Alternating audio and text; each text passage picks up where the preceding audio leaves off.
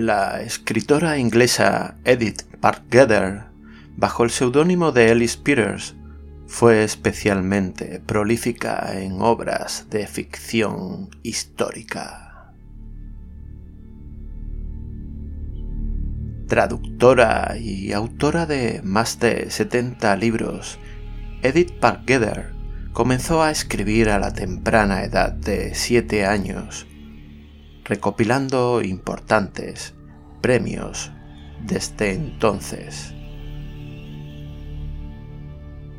completamente autodidacta, se convirtió en una académica reconocida y en una escritora de éxito mundial. Uno de sus relatos más terroríficos nos habla de la visita turística a un castillo del siglo XIV, donde no hace mucho ocurrió un trágico asesinato.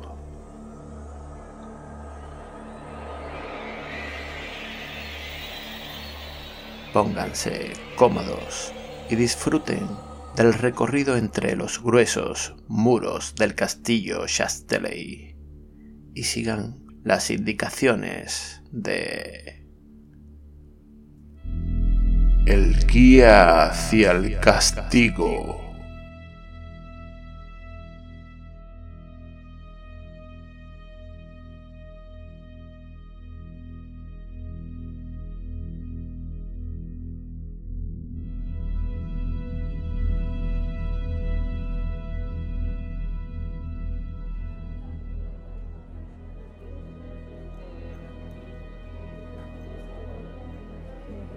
Por aquí, señores, hagan el favor. Tengan cuidado de no golpearse la cabeza con la puerta y al bajar la escalera, los peldaños están muy desgastados.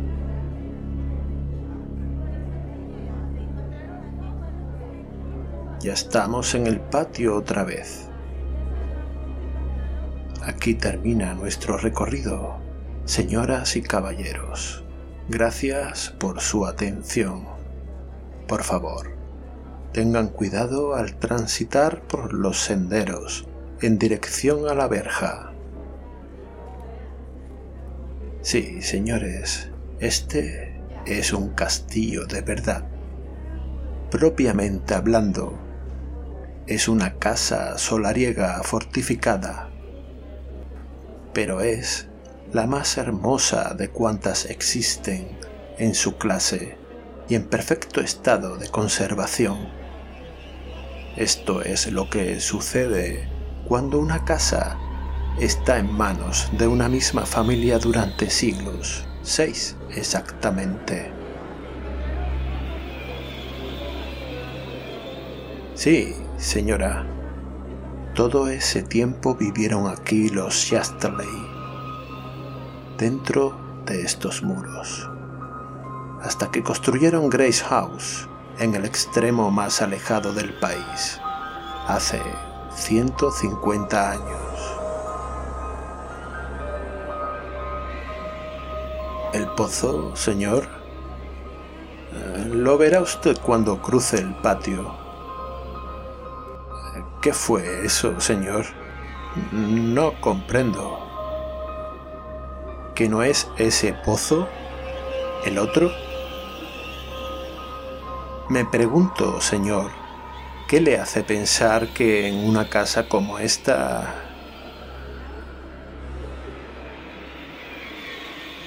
El pozo a donde se arrojó Mary Purcell? Silencio, señor, por favor. Baje la voz. A Mr. Chesterley no le agrada que se le recuerde ese asunto. Sí, señor, lo sé, pero nosotros no enseñamos la habitación del pozo. Él quiere que se olvide.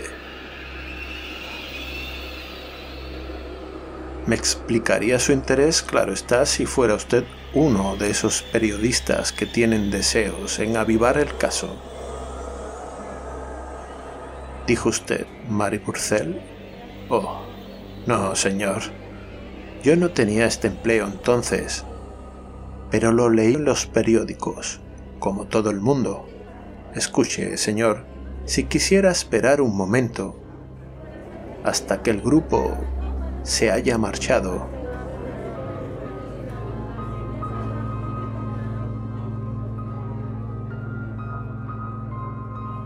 así es mejor.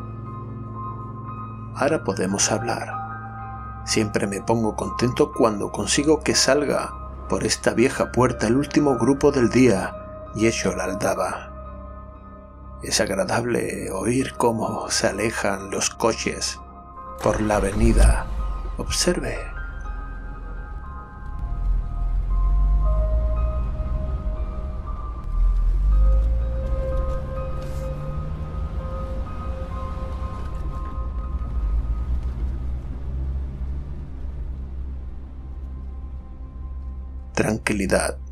¿No es cierto?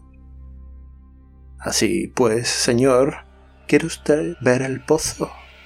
El otro pozo, el pozo donde ocurrió la tragedia. En verdad, yo no lo haría.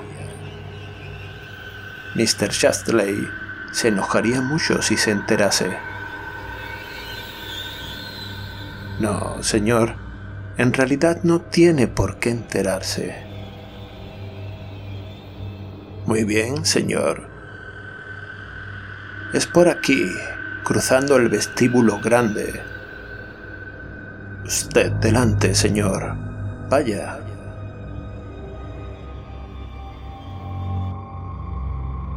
Es fantástico que se encamine usted por el lugar exacto sin que le hayan dicho nada.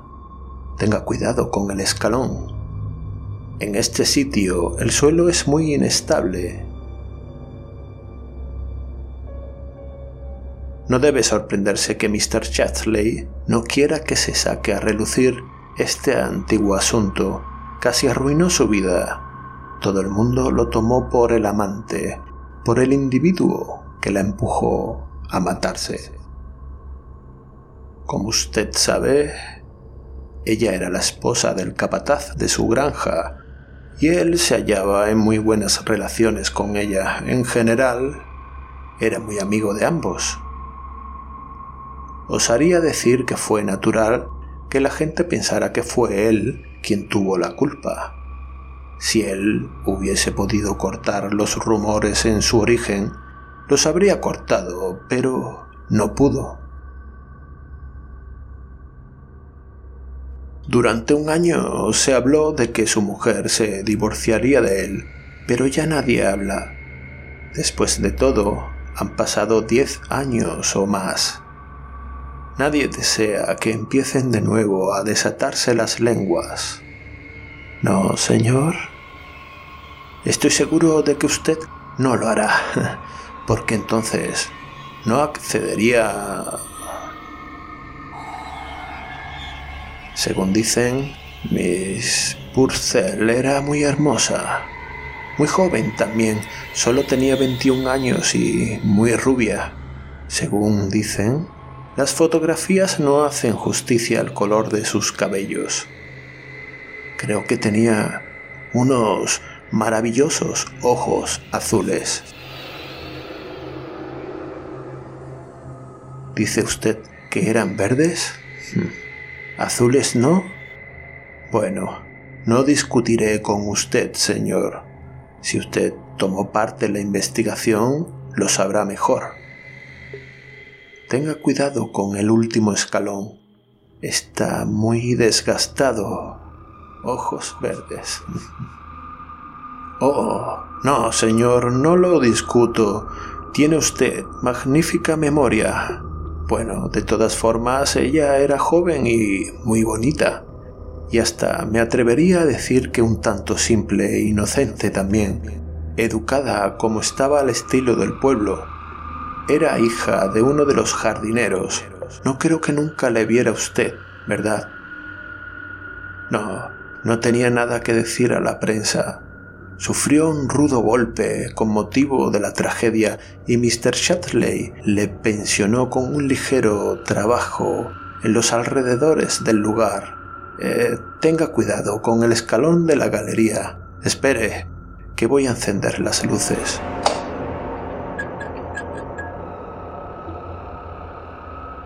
¿Le ha asustado ese alabardero con sus armas? Ah, yo lo conservo muy bruñido, porque así asusta a los muchachos. Para decirle a usted la verdad, cuando vengo a estos lugares por la noche, para revisarlo todo después de que se marchan los grupos de visitantes, le quito la alabarda y la llevo conmigo para hacer la ronda porque eso me hace compañía. En cuanto oscurece, esto es aterrador. Con la alabarda parezco un fantasma. Si a usted no le importa, la llevaré con nosotros.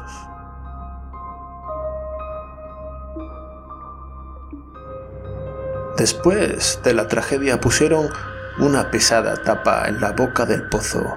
En el centro tiene una argolla y el mango de la alabarda hace una magnífica palanca. Me imagino que a usted le gustará mirar el interior del pozo.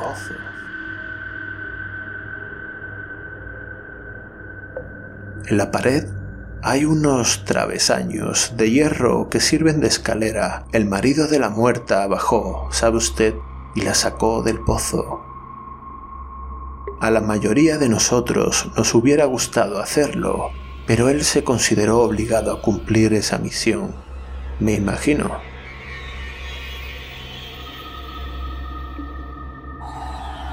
¿Que dónde está subido ahora? Ah, ¿Oyó usted hablar alguna vez de él, señor? El pobre muchacho se volvió loco y tuvieron que llevárselo. Aún está encerrado. Por lo que yo y este asunto de la joven ya llevaba tiempo, y cuando ella se dio cuenta de que estaba esperando un niño, se fue a verle y le preguntó qué iba a hacer. Él le contestó que no fuera tonta, que qué iba a hacer. Tenía un marido, ¿no? Pues todo lo que tenía que hacer era callarse y en paz. Pero él se dio cuenta de que ella no consideraba la cosa de la misma manera. Se creía una malvada con respecto a su marido y no podía consentir que éste creyese suyo un niño que no lo era. La muchacha se despreciaba y quería ser honrada deseando que su amante le ayudara. Yo creo que ella quería volver con su marido al que, en el fondo, no había dejado de querer. Lo que pasó es que se encandiló con el otro. El individuo dijo que se fuera, que ya hablarían otro día sobre la cuestión y que después actuarían en consecuencia, pero al día siguiente él se marchó. No sé a dónde, abandonándola.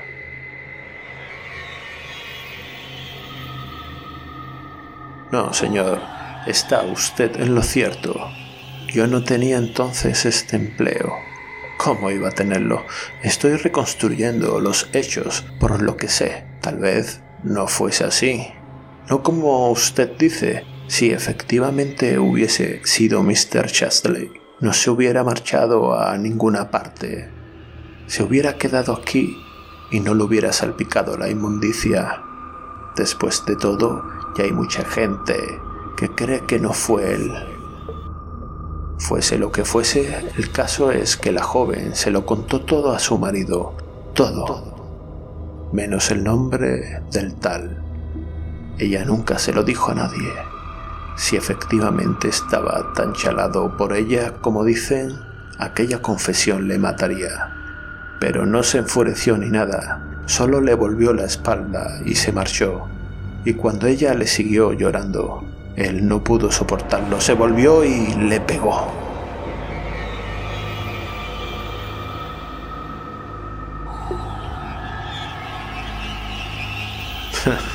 Sí, señor, tengo una imaginación muy despejada, no lo niego. A usted le pasaría igual si viviese solo en este lugar. Yo los veo claramente paseando por las noches. Y de la forma en que yo lo veo, ella era demasiado joven e inexperta para darse cuenta de que es imposible dañar a alguien que significa algo para uno. Creyó que él había terminado con ella y si él se marchaba, todo había concluido. Ella no sabía bastante para esperar ni para soportarlo corrió hacia aquí, gritando, y se tiró al pozo. Cinco minutos tardó él en echar a correr detrás de ella, pero llegó tarde. Cuando consiguió sacarla, ya estaba muerta. Su rubio cabello, sucio de escoria, sus hermosos ojos verdes, cegados por el légamo. Aquí, aquí mismo, donde estamos ahora, Allí está la tapa que ellos pusieron inmediatamente gruesa y pesada para que nadie pudiera alzarla fácilmente. Pero si usted retrocede unos pasos, señor, y me deja que emplee la alabarda como palanca,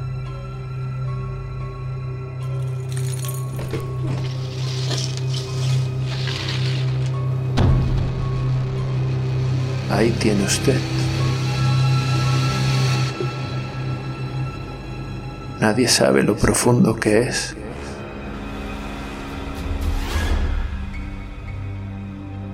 Le acercaremos un poco más de luz, ¿eh? Ahora puede usted verlo mejor. Tenía que estar muy desesperada para tomar tal decisión, ¿verdad? Mi dulce mar, mi corderilla. No, señor, no dije nada. Creí que era usted quien hablaba. ¿Qué, estoy haciendo, señor? Solo girar la llave en la cerradura. Solo viendo cómo funciona. Tengo varias llaves y salas que cuidar. Y Mr. Chastley, ¿sabe usted? Tiene un interés especial en que esta habitación esté siempre cerrada. Durante tres años nadie entró aquí excepto yo. Hasta esta noche, claro. Eh, no creo que entre aquí nadie más durante los tres próximos años. Y si entrara alguien, le sería imposible alzar la tapa del pozo Sepa usted que toda la limpieza la hago yo. Tengo suma habilidad para conservar todas las cosas en perfecto orden. Mire esta alabarda, señor, afilada como un cuchillo de carnicero. Toque, toque. Oh,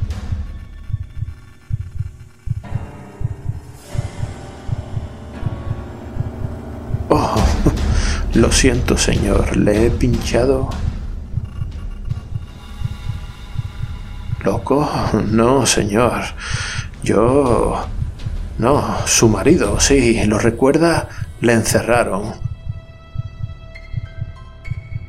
Todo cuanto yo sufrí fue un ataque, pero no afectó para nada mi, mi, mi coordinación. Y me presionaron con un ligero trabajo que podía hacer, pero usted se sorprendería de lo fuerte que estoy todavía. Por tanto, si yo fuera usted, no intentaría pelear conmigo. No sería beneficioso para usted. Siempre es una equivocación Saber demasiado, señor. ¿Dijo usted Mary Purcell? Su primer nombre. El único que usaba en todos los documentos era Alice. ¿No lo sabía usted? Solamente sus familiares e íntimos la llamaban Mary. Además, ¿cómo sabía usted que sus ojos eran verdes? Fueron cerrados bastante tiempo antes que la prensa se acercara a su cadáver. Pero su amante sí lo sabía. Sí, señor, ahora sé quién es usted. Usted era el joven que estaba viviendo con los Lovell en la granja aquel verano. Tenemos que hablar un poco de Mary. Lástima que el pobre Tim Purcell no pueda estar aquí para formar parte de la reunión. Cuánto le hubiera gustado, pero le dedicaremos un recuerdo, ¿verdad? Gracioso, ¿no es cierto? Providencial, cuando se piensa ha venido usted aquí desde la granja sin coche ni nada, y yo apostaría esta llave y esta alabarda. No he de decirle el valor que tienen para mí, a que usted no dijo a nadie a dónde venía, ¿verdad? Pero a usted no le importará, señor, y supongo que ni usted ni yo sabremos nunca por qué vino en realidad ni pensó usted en que se encontraría aquí con el padre de Mary. Así pues, he de creer que fue porque yo lo deseaba tanto, tanto. Mi dulce mar, mi corderilla. Oh, no, no, no grite así. Si yo fuese usted, señor, no lo haría solo se perjudicaría. Nadie le puede oír, comprende. No hay nadie en un kilómetro a la redonda, excepto usted y yo. Todos los muros son muy gruesos, muy gruesos. No, tranquilo, no se mueva. Será tan solo un segundo.